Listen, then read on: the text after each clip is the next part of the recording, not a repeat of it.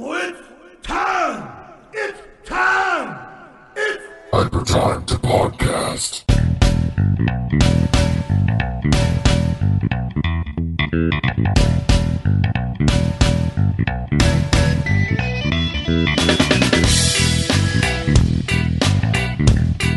Welcome everyone into the Hyper Time, the Hyper Time to podcast. I am your host, Josh Miller, and today, as always, I'm joined by my co-host, the Podfather himself, Allan Muir. Allan, how are you doing today? Well, okay, so uh, about 1 a.m. Uh, this morning, I woke up pitch black. Oh, that's right. You had a power outage this morning. Yeah, well, it wasn't necessarily in the morning, it was in the middle of the night.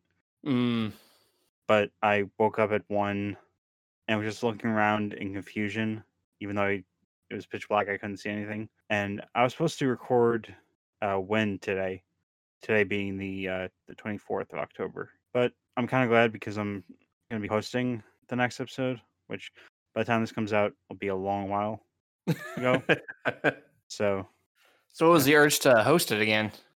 Um, well, there there have been some technical problems that I think I may have to reassume uh hosting duties. Uh, So, also I kind of kind of got the urge to host again. got the itch. Yeah. Yeah, I'm still trying to find my footing, but I'm much more comfortable now than I was, you know, when we started this. So I can kind of I can see your side of it wanting to do it again because I'm not sure I would, you know, I'm not really sure I would want to hand this over to anyone. I kind of I like I kind of like being behind the wheel of the podcast. Yeah, like this is your your baby. Win is my baby. Mm-hmm. So, We gotta nurture them. yeah, and I have no idea what it's like being a father, so all I do is I just throw money at the problem, hoping it goes away. Yeah, we gotta throw money at the at the children too, but usually doesn't make anything go away. Just it's like just throwing money into the wind. I feel like the Joker in the Batman '89 movie, where he's just throwing money up in the air at the parade. That's kind of fatherhood right there. Diapers, wipes, food, clothes, just never ends. Yeah, like when I was when I was a kid, like when I, about like when I was like five years old, my dad would give me money and I would just tear in half. Like that. That's what I would do when I was angry, and then just uh, looking back hindsight, oh man, I shouldn't have done that. See, our littlest one is now at the point where he's so he has this Hulk toy that he loves to either cover in like Play-Doh, or what he'll do is he'll run and grab Kleenex and tear it all up and then cover Hulk with it. He hasn't done it with money yet.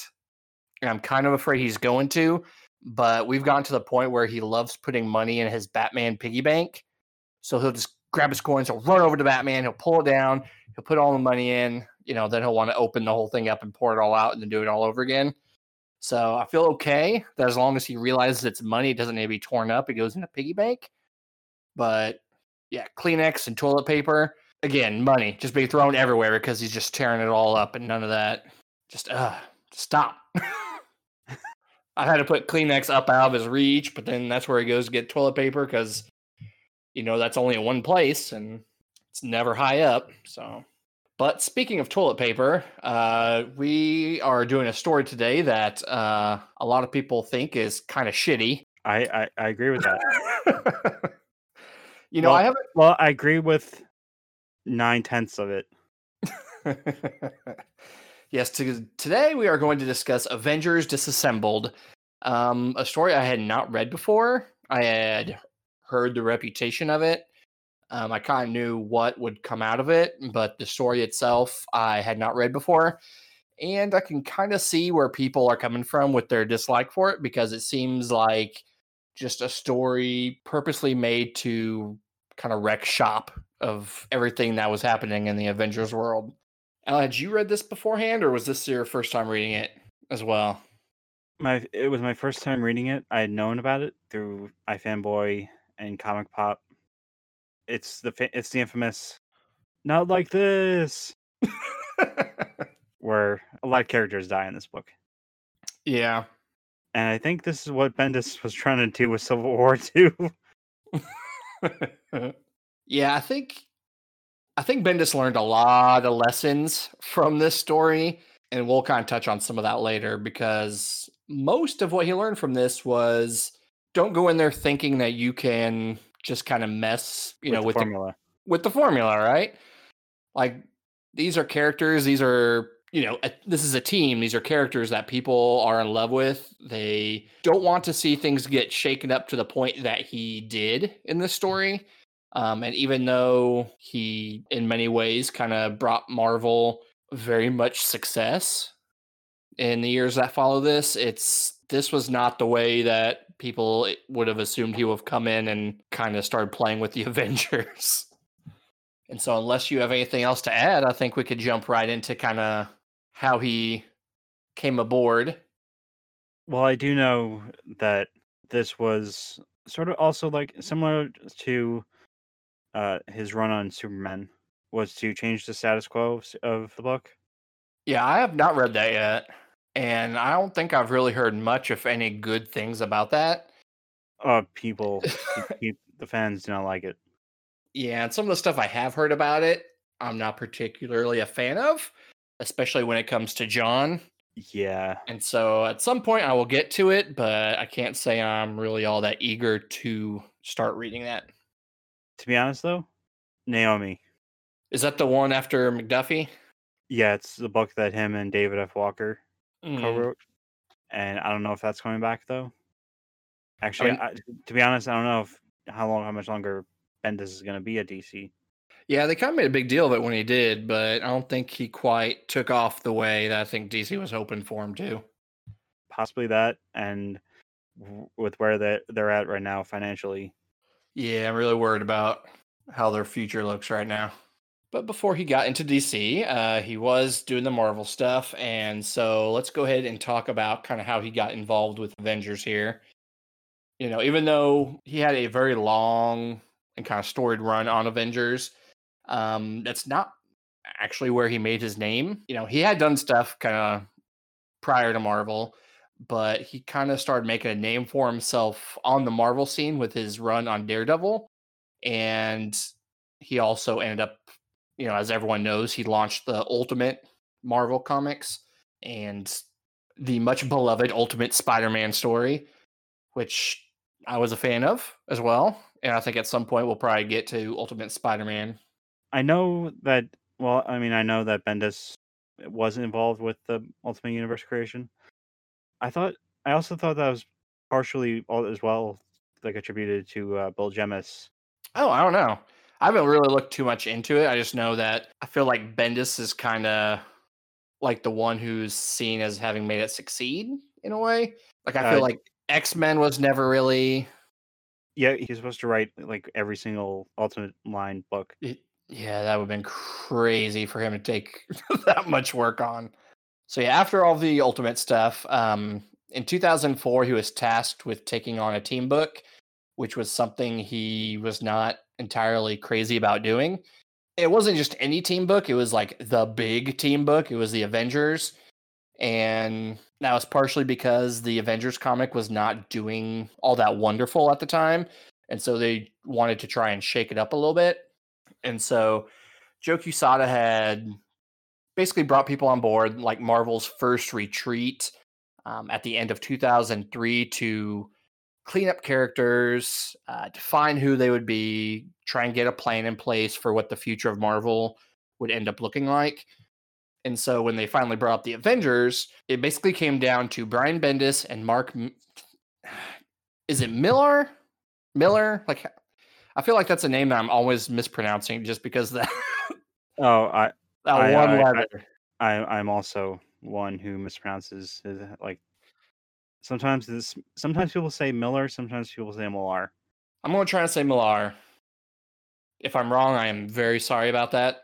But so yeah, Mark Millar and Brian Bendis uh, were the two that kind of rose a stink between all the creators that were on this retreat. So what they were doing were comparing the Avengers to what DC was doing at the time and had been doing since Grant Morrison was on the book back in you know since 1996 and they were wondering why Marvel wasn't doing, you know, the Avengers is supposed to be the big team in the Marvel universe. So why why wasn't Spider-Man on the team? Why wasn't Wolverine on the team? Why wasn't this like the actual Earth's mightiest heroes? Why was Jack of Hearts on there instead?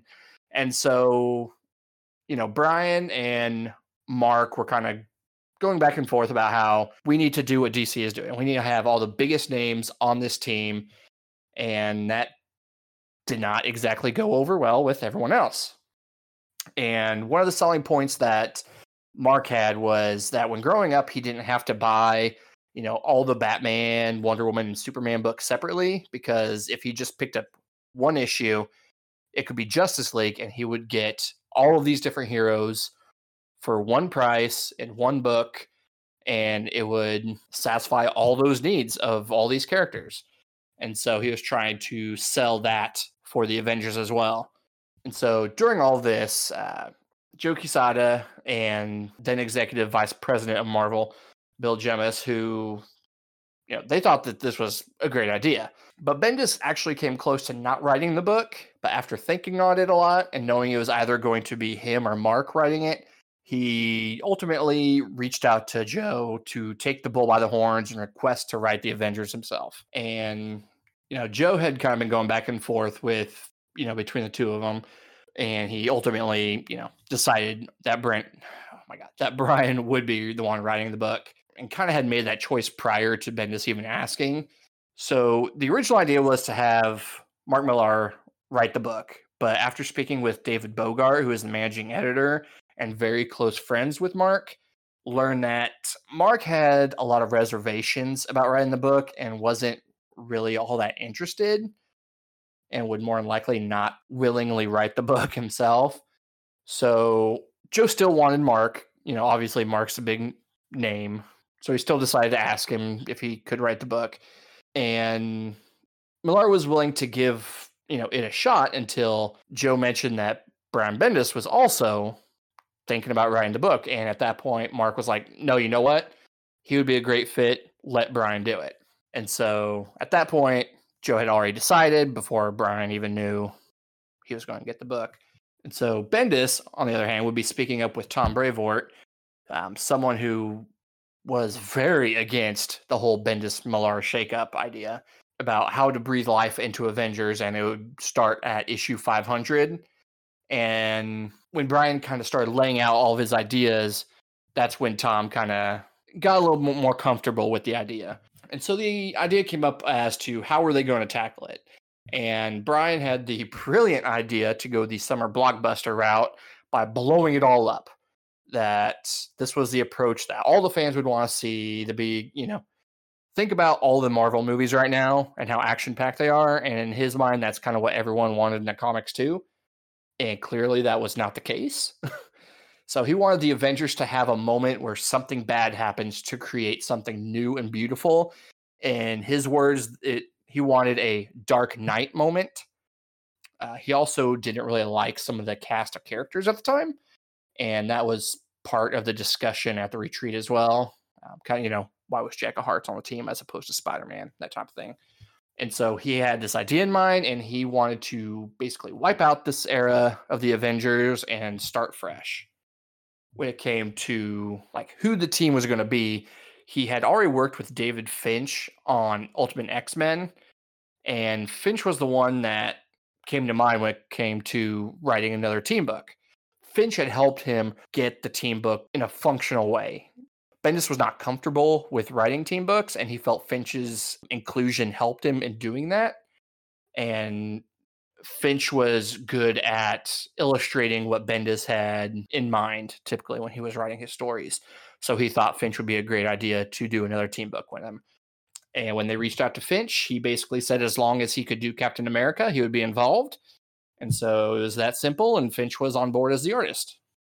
And so the, uh, you know, as we mentioned, there was a lot of deaths in this story.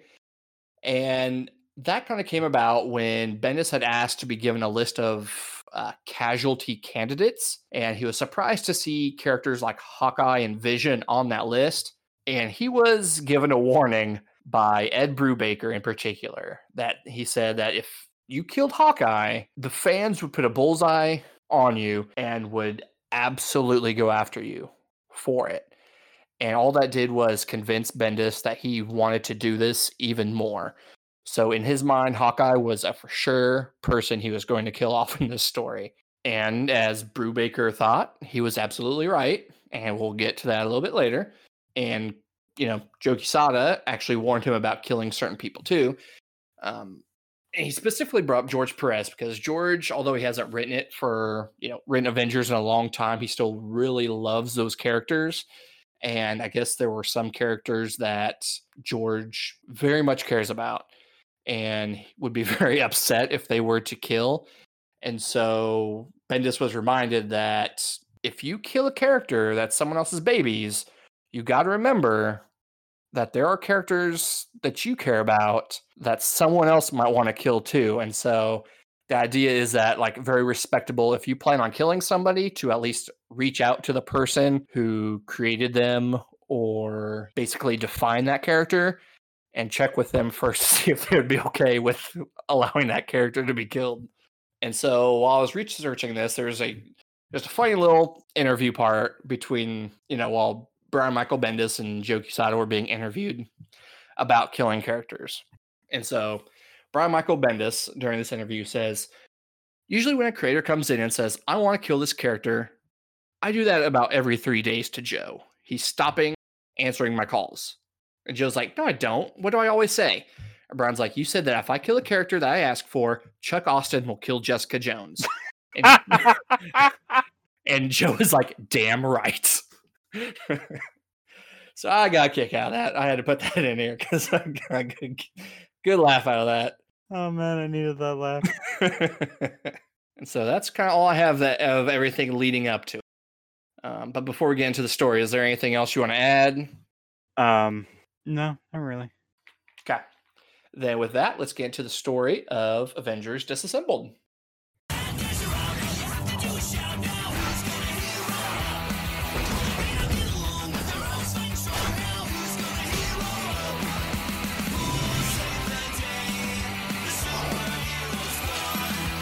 So the first issue of Avengers Disassembled kind of solidifies this idea that Brian had in mind that he wanted to do the worst day in Avengers history. And this is something multiple characters throughout this arc would mention, um, including Reed Richards and Hawkeye.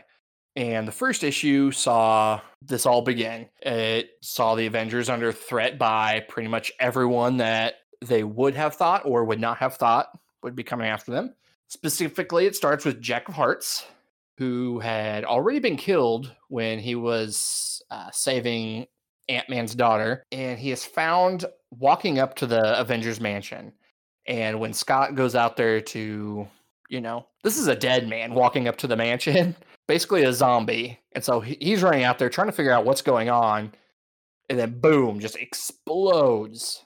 Yeah, and he says b- before he explodes, killing uh, Scott Lang, just says, "I'm sorry."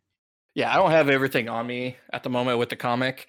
Um, so if there's something that I don't know if you have it on you, but if there's something you want to bring up that I don't have noted down, please do it.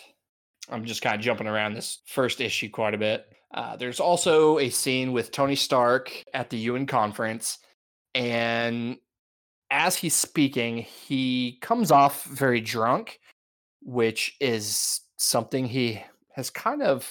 I mean, at this point, I think he had already kind of become sober in the comics. I could be wrong. I'm not a huge Iron Man guy. Yeah, he was.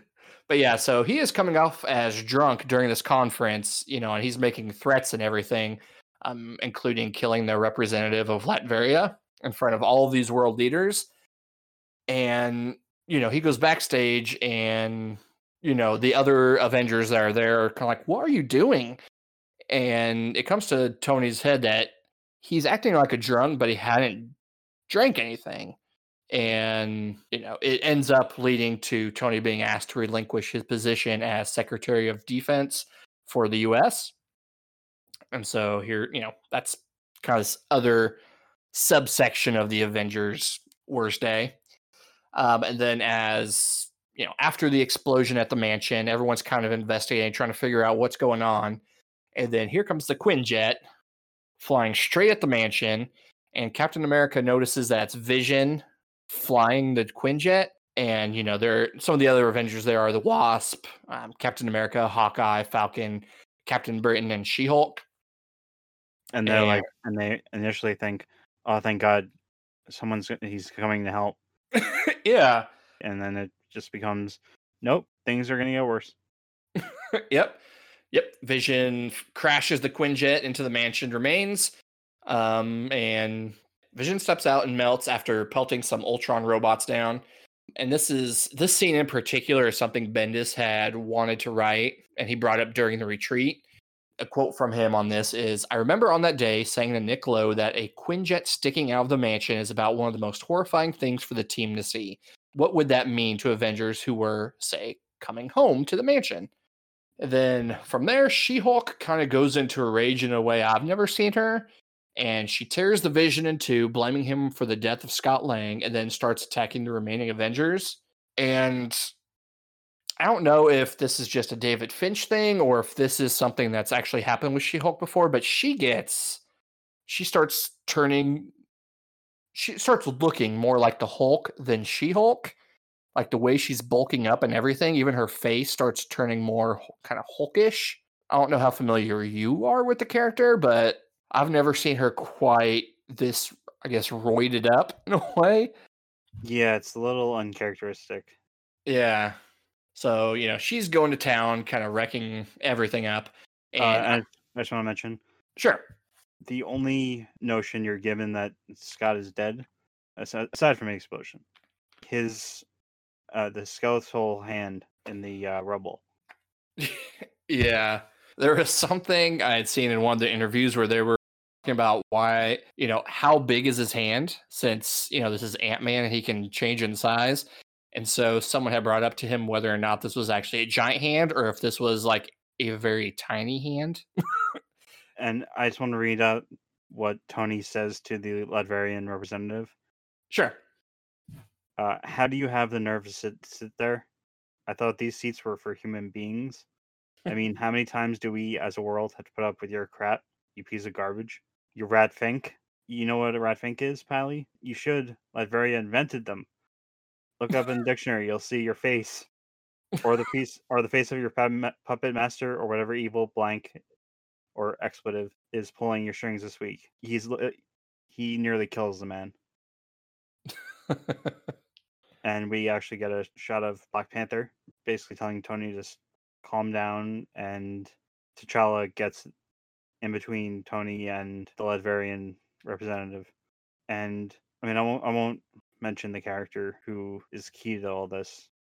But back at the uh, mansion, the only character who's who seems to be hurt or is being considered hurt is uh, Jarvis hmm and Hawkeye mentions like when the Qu- Quinjet is first comes into view, Hawkeye initially goes, the whole t- the whole team's been called in, and then they get it's it it really is it really feels like a summer blockbuster in terms of how cheesy the writing is, and I don't know about you, but when I read it, I read it in uh, Paul Bettany's accent, or at least a a, a, a generic British British accent Which part of it? um avengers i i bid you tidings in this in this our darkest hour Yeah. Yeah, it's kind of how I always picture him now. and even vision says that i cannot explain to you in terms that any of you would understand why and how this has happened to us and yeah he just his face melts and the color palette in the background goes from normal to everything around them is burning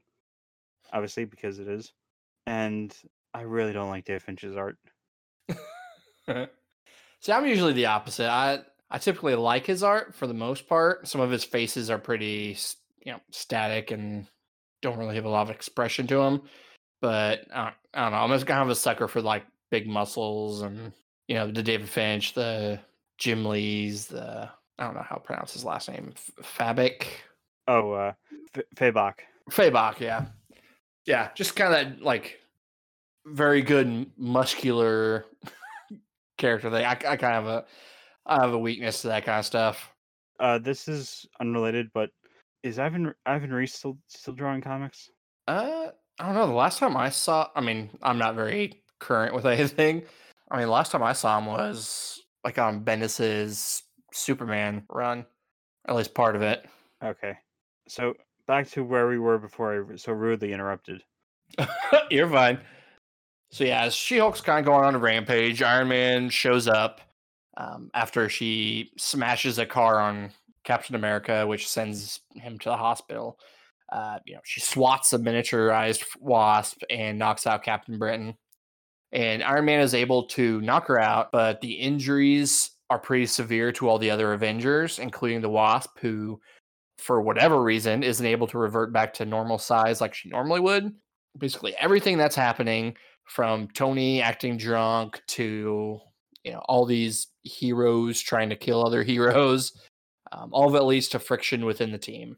Tony's history of alcohol abuse causes hank pym and clint barton hawkeye to doubt tony's sobriety when he proposes the idea that everything is connected which just pisses tony off because you know he's being honest he's not drinking he doesn't know what's going on but nobody believes him because of his history so he just splits I will say, uh, sorry to interrupt again. oh you're good There's a part or a little bit of the con- of the first issue where things fade to black, and there's uh, four word balloons. Is it over? No. There's more. Much more. Oh yeah, kind of the the And- hinting of who who could be Yeah. behind it. There are many, and they have much to answer for. We should just kill them, and be done with it. And what would that prove? There's no meaning that way. You're so stupid. And when I when I read this earlier, I was wondering who this who these characters were. And then line "You're so stupid" paid off, which I actually kind of I'll give Bendis credit for that. Yeah, it's basically the only time you kind of get a hint that something of like who is behind everything up until the actual reveal. And if you know kind of all the characters at play here, it makes sense as to And the history. Yeah. So yeah, after Tony leaves, the Avengers then get a call from the mansion, and when they arrive, they're greeted with a you know huge turnout of heroes from Nick Fury to Namor, Fantastic Four, Moon Knight, and so many more. Um, Wonder Man. Wonder Man, so this is uh, apparently code white of the attacks, and so anyone who had previously been an Avenger is called on to show up. This is the uh, kind of what Clint Barton was mentioning before about you know the Avengers and everyone being Yeah, like called the in whole, for help. the whole the whole team's been called in. Yep. So despite everything going on, um, Nick Fury just kind of asks everyone to leave. he doesn't want the scene to be contaminated, and he wants time to kind of look everything over. And as they're doing this, suddenly all these Kree aircrafts start showing up overhead, and you know Nick is trying to find out why the helicarrier didn't warn them ahead of time that all these ships were coming in. And the helicarrier ain't they're not able to see any of this they're not sure what's going on and meanwhile the city's just being blasted from all these ships so cap is able to get one of the kree defeats one of the kree as the ground forces come on and he starts interrogating them who says that the supreme intelligence claims today is the end of the avengers and then more troops you know are teleported to the ground and during this battle hawkeye is injured and goes to extreme measures to take out the kree in a fashion that only he seems to approve of. And so he uses a jetpack from a nearby Kree, flies into the thrusters of the main ship, causing it to explode, and kills himself. Not like this. Not like this, please. Which, oh boy, did Bendis get some hate, hate for this.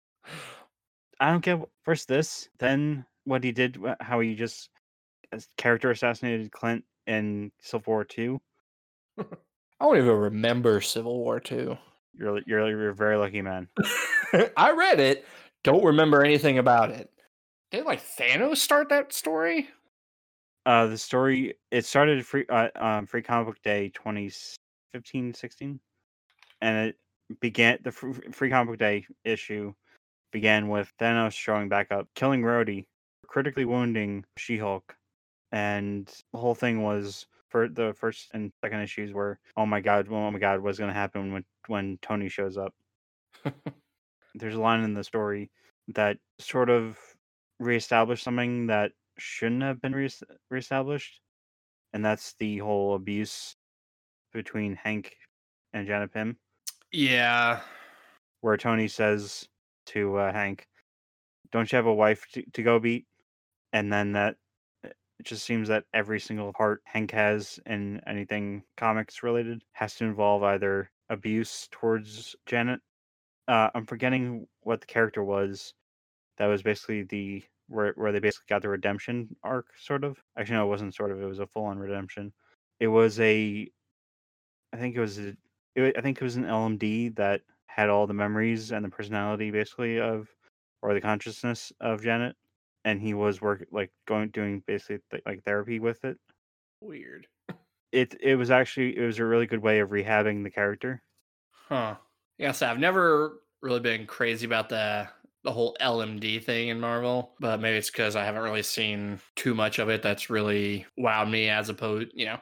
It seems every time I would see it come up, it was like, oh, nope, it wasn't that character. Don't worry, it was an LMD. That explains the, you know, mischaracterization or whatever. So it always felt like a cheap way to explain away characters Well, dying or I mean, there is a character in this story that is an LMD basically the Yeah. entire time. Not not gonna say who, but boy, did that character not expect it. so now back to the story. So since we've kind of talked about abuse, uh, Doctor Strange shows up and he mentions that there are magics also being abused at the moment. And as they're kind of discussing everything, it kind of dawns on everybody what's happening, and they kind of come to the conclusion that the Scarlet Witch could be the one behind all of this. They don't really know why, but their understanding of what her powers are kind of is the thing that's putting everything together in a way. The way that everyone seems to understand it is that her powers are chaotic magic that has the ability to bend reality to her will, even if she's not actively attempting to do this. And that's how Doctor Strange kind of explains it. And the reason they think this could be happening is because apparently in her past, there was uh, an attempt by her to find happiness by having two children and she did this by bringing them into the world using her magic and agatha harkness is the one who was not going to allow her to have this happiness who didn't find that it was right for her to do this and so she erased those children and erased the memory of them too from scarlet witch. And we start seeing flashbacks here uh, where wanda is hearing other characters mentioning these children and she has no idea what they're talking about. And so we see her going up to Agatha and forces Agatha basically to tell her what is going on. And all that is kind of done off panel. But yeah, it seems that Agatha kind of comes clean about all that. And so after this discussion with Doctor Strange and kind of where Scarlet Witch is currently at, the Avengers all show up to meet Wanda, who is now in front of her family, including two children, Vision, and Agatha. And Cap kind of goes in by himself, thinking that he can keep everything normal, as normal as everything can be with everything that's going on. Oh, I forgot to mention with the Kree, they just all kind of go away Yeah, they just jump the light speed or Yep. hyperspace. after the explosion. Yeah, they just call and all all head out, which is when you know Doctor Strange and everybody has their conversation. Yeah, I will say, as soon as Doctor Strange showed up, I was fine. Everything before that, no, I just hated it. so yeah, as Cap Gro goes in to talk to Wanda, um, he tries to get through to her for help, but she kind of starts realizing what is going on, and so she summons a Red Skull character with troops and blasts him through the window with gunfire. That's where we see the Avengers waiting outside as Wanda kind of heads out and greets them all and tells them that they're not going to take the kids away from her. And so she summons just a huge kind of army to help fight for her. Um, that includes characters like Rogue and Hulk, Ultron, and quite a few more. Okay, so can I just say something? Sure. When I was reading this, I uh like when Ms. Marvel went to go, she she was the first one to react, right? To like when t- uh, Cap gets Yeah, I'm pretty sure she window. was. she immediately flies to uh, intercept, and you just see like the glove. And I thought I didn't know that Wanda did this. I thought it was just because you know, Rogue and Carol Danvers have beef. Yeah, this whole scene here kind of took me a second to try and figure out who was on whose side. Yeah, I I- kept fli- when- you flipping back and forth to see like, okay, who was on this page before everybody started fighting and uh, when I saw Hulk, I was like, oh, I didn't even know Bruce was there. same. I was the exact same thing. I'm like, who's he punching? Okay, this character was this character part of the team. Who is who is Uh, the best way I've heard um, someone boil down Marvel con- continuity or compare it between DC and Marvel. DC, everything is always has always been changing in one way or another since 1986, Yep. and with Marvel, it's no, everything's been ever ever since 1962. It's been one fluid universe, Mm-hmm. and as I've said, there's a reason I'm more of a, a more of a DC guy. It's much easier to understand what is going on because there's, you don't have to go through decades and decades of just backstory and lore. Yeah, I think Marvel and DC are like two ends of the of the spectrum. Like Marvel is afraid to change anything too much, and DC is kind of more willy nilly with what they're willing to change. And so, uh, you know, on one end, you have decades and decades of continuity that you're trying to kind of keep in one piece, and DC is one who's just kind of constantly changing, like what is continuity, or you know, this is continuity, but in this universe, and we may go into this universe for a little bit before we come back into this, you know. And so it's like, do you want to try and force a, you know, a round peg in a square hole with Marvel by, you know, trying to make everything work in one piece, or are you willing to go with DC and kind of your, I guess, more flexibility and what I think a lot of people consider? I don't really have a problem with it, but many people do, especially when DC doesn't really hold up to sticking with a continuity for too long. Uh, yeah, I mean, by the time this this goes up, uh, future future state will be in effect, which is them. I mean, technically it's 5G, but Yeah, yeah, you know, as I mentioned, I got out like right after New 52 started, and I look into it every once in a while to kind of see like, you know, what's going on exactly, what's the big stuff going on, and I I am lost. I'm like, okay, there was Rebirth, and then there was Doomsday Clock. I don't know if that changed everything, and then there was Convergence. I don't know if that's, you know, that has everybody. I don't know if they're bringing back certain things from all these other continuities, and well, Convergence was basically the, the the main books getting put on hold for two months, while DC moved out and got set up in Burbank, uh, and that was also during New 52, but also sort of transitioning into DCU, like mhm. D- DCYOU, yeah, like I read Convergence, but I never actually saw the Earth Two World's End.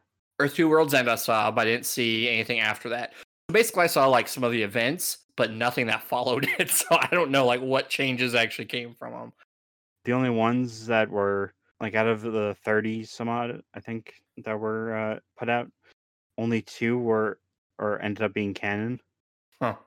And that was the titans book and the superman and lois book Mm-hmm. for obvious reasons Yeah, as a Superman fan, that didn't get confusing whatsoever. well have you have you ever read uh superman and lois the book by uh dan jurgens and i want to say patrick weeks yeah, I read that. I read, you know, most of Peter Tomasi's run. You know, after all that with Rebirth, uh, most of Jurgen's run after that.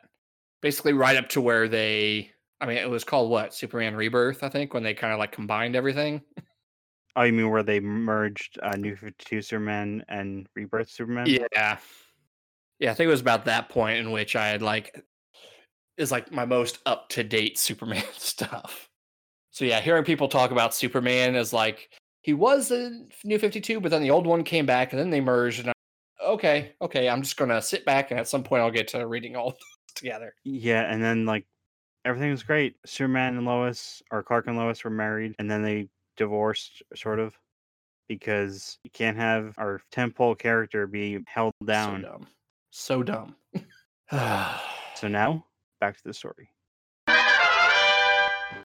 So from here, Doctor Strange shows up uh, just in time to bring Wanda down. But the way he takes her down is in a way that could affect her long term. She's not dead, but Doctor Strange says that she's gone. Sounds almost more. I don't even know if catatonic would be the right way to describe it because she's still, you know, she does interact with characters later on, but she doesn't seem to have the right mindset afterwards. Um, but yeah, after this, Magneto shows up as they're all wondering what to do with her. And Magneto just flies off with her, claiming that Xavier was right and that he had failed her. And then kind of leaps ahead uh, months later, and we're seeing a get together of all these heroes at the ruined mansion. And they're all remembering their fallen cam- comrades um, from the attacks. And during this time, Iron Man comes clean and says he's not going to fund the Avengers anymore. And really briefly, uh, Quicksilver shows up and informs them that Xavier is working with Wanda to repair her mind. You know, they're trying to figure out where they're located at because they can't seem to locate her anymore. And all he says is that she's out of the country and then leaves after issuing an apology. And then there's, you know, a bunch of pages kind of as they're all reminiscing about all of their times as the Avengers and all their favorite moments of this. And it was just Bendis's nice way of putting like a nice little bow on that era of the Avengers before he gets into the Mighty Avengers and New Avengers and all of that stuff that would come out of this. But that is the story of Avengers Assembled. And yeah, it was definitely action packed. As someone who is not an Avengers fan, I can't say it really made me care about them at all. Especially since he, you know, from looks of it, he didn't really seem to care all that much about them either, even though, according to him, he is a huge Avengers fan. But yeah, there was like no care taken with any of them. It was just he wrecked shop, and that was something that a lot of fans did not like and did not appreciate. And I think he took that to heart. And sadly, some of that probably came from death threats and everything that would come against him. But yeah, I think he realized after seeing the reaction that he went about this the wrong way. And I think he would take that to heart in later stories he was writing. But before we kind of get in like to the deep reaction and all that and kind of what Avengers Disassembled kind of left in its in its wake, uh, is there anything you want to talk about the story in particular? Um, okay, so my first real introduction to Marvel Comics was Avengers versus X Men back when I worked at a comic book store. That was with the Phoenix Force coming to Earth, right? Yeah. And there was all this fervor with um, Wanda, and I had no idea what was going on. And then when I started reading more later on, like a couple years ago, I keep, I kept seeing House of M, House of M, House of M. Like what? What is this? and then uh, just checked. Oh, oh dear. Yeah, House of M was kind of like the ball that kind of got, well, Avengers Disassembled is what got the ball rolling, but House of M was like the first real big slope of where Marvel would, where their future would end up going. Because House of M is kind of where everything started taking off. You know, from well, you know, I'll, I'll hold off on House of M for re- for reasons I'll discuss here in a little bit. So sorry, sorry to interrupt you. Um, as I mentioned before, I preferred everything after or from the appearance of Doctor Strange to the end, and I just did not like David Finch's art. I'll Hmm. say that again. I'll I'll say that as many times as I need to.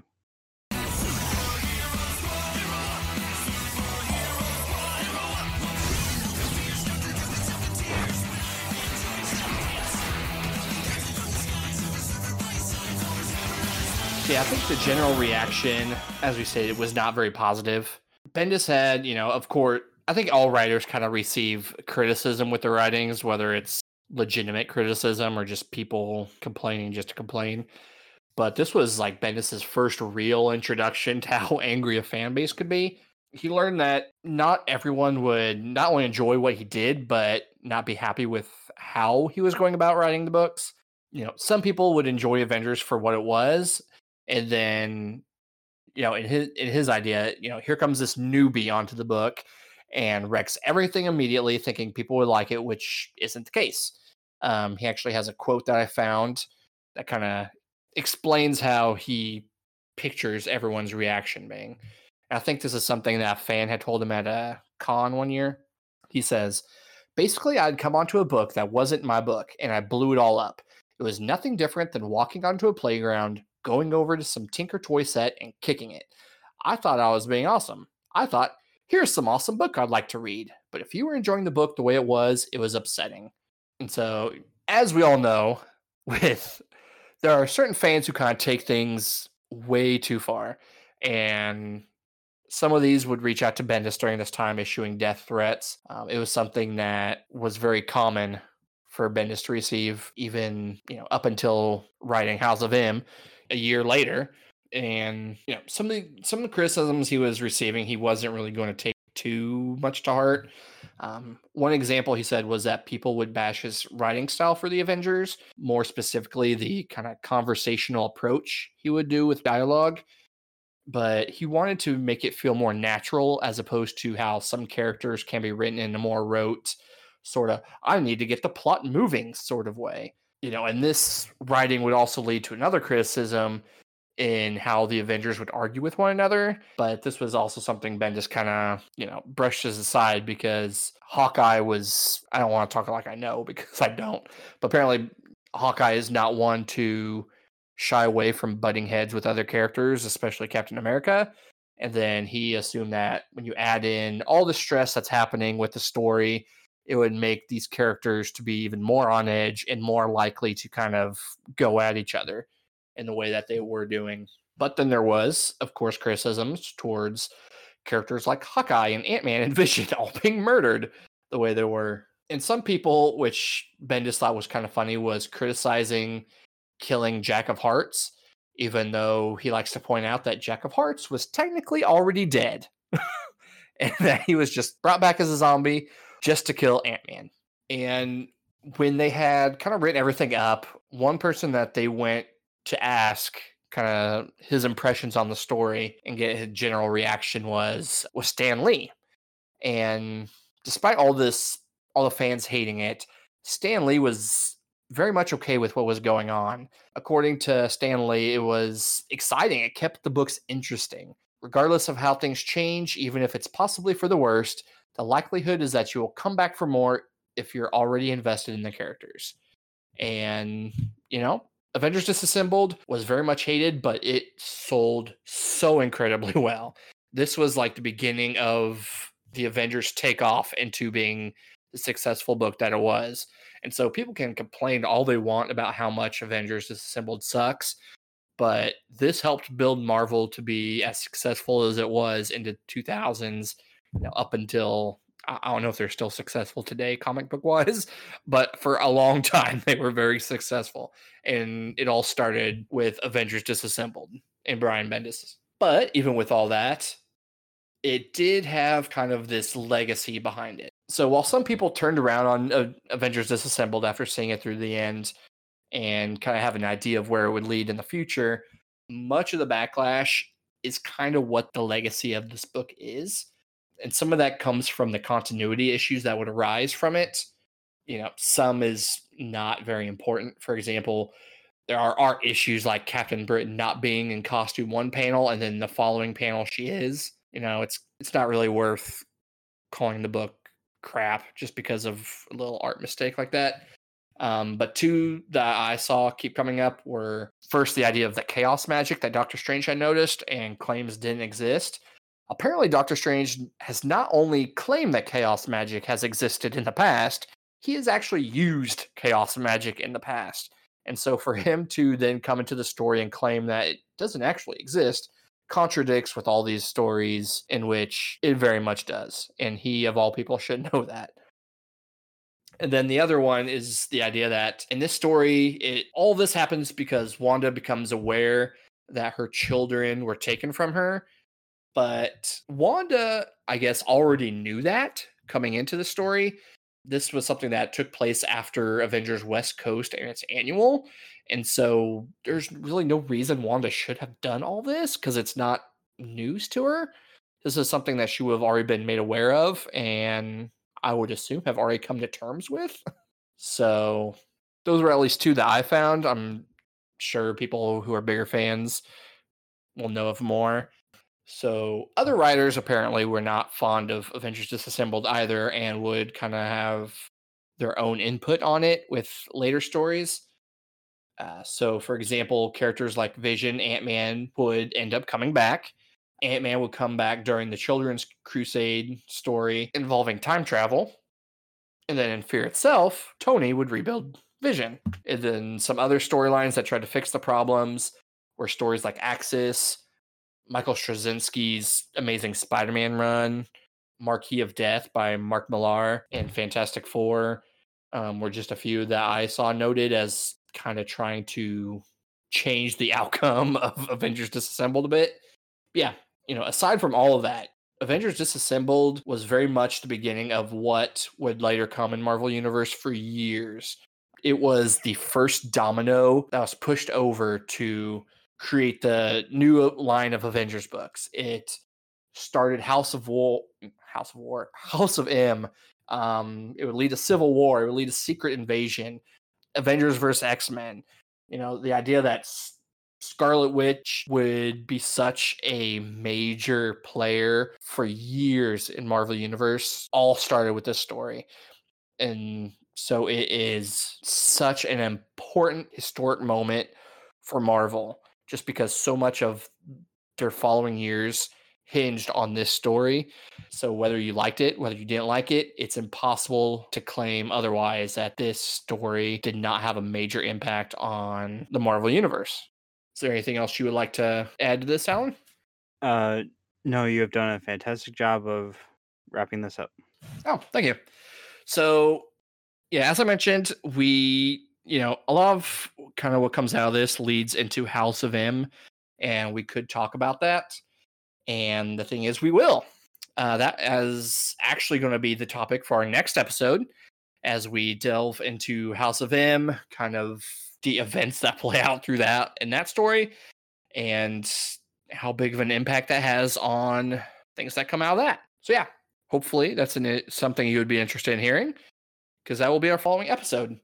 In fact, when I started uh, doing this, Avengers Disassembled was not going to be an episode, but House of M was becoming so big that I felt I needed to branch this out as its own separate thing.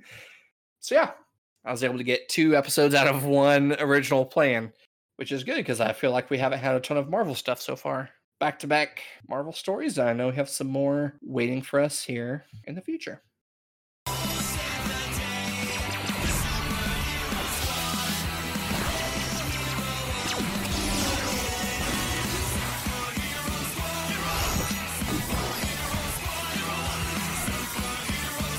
So, with that, I will get into our outro please, please rate and review wherever you listen to these podcasts on.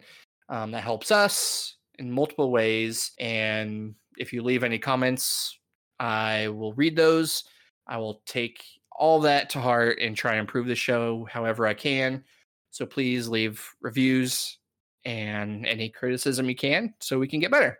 Don't forget that we do have a Twitter, Hypertime Pod, that you can follow us on. And if you have any questions, any topic suggestions, anything you would like us to talk about, send us a message. Drop something on the on the Twitter. Um, or you can email us at hypertime, the number two podcast at gmail.com. And then if you not only like comics, but you also like video games, we have stuff for you as well there on the site vgu.tv. So you can check out any written articles there. But we also have podcasts. You can listen to the Players Club podcast, in which Emmett and Allan are on there weekly. I hate to mention it now because just because of the time delay between when this drops and when everything's being done. But Emmett's putting effort to getting like more guests on the show, right? Yeah. Yeah, because the one I just heard had oh my god, she she changed her Twitter name recently. I can't remember what it is. It's uh, Jessica who does like Paste magazine and Uppercut. Yeah. Yeah. So I'm assuming you're going to continue to have guests, you know, up until this podcast drops. Uh, but there's also the Win podcast, where is the weekend news, where Allan, Graydon, and Raul all discuss. We discussed we discussed the weekend news, the weekend rumors, and look back on an old game. You know, sometimes I miss being on that show. Yeah, every every week is is a new level of insanity. I miss the trips to the windmill. That's for sure. But yeah, we have podcasts. You can also go to our YouTube as well. Um, it's just VGU.tv, right? Yeah. I think I'm subscribed to two different VGUs. or no, no, or no. maybe It's, it's LHG. it's uh, VGU TV. VGU TV. Is there anything on there you want to? Well, again, I guess the time delay will kind of mess that up. But yeah, go check out stuff on there as well. Um, subscribe, watch them. We are trying to find all sorts of entertainment for you all. So hopefully we can give you something. Um, you can follow me on Twitter, and my Twitter handle is J M I L L E 99. Allan, is there any place you would like to have them reach out to you at? Yeah, you can find me. They can find me on Twitter at the Amir. Uh, because I do this every episode. It's time for the tweet of the bye week. Tweet of the week. Uh, nothing says I love you like a spatula. Spatula City. I really hope people understand that reference. all right. And that's it. That's all I have. Anything else you want to mention before we head out of here? Uh, no. Okay. Well, with that, I will bid everyone adieu, and we will see you further down the hyper time. Take care. Bye.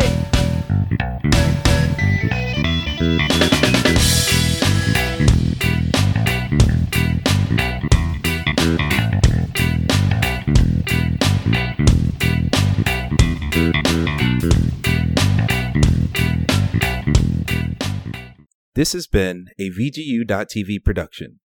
For all of the hottest hot takes and other opinions on video games, music, and a lot more, tune in to VGU.TV.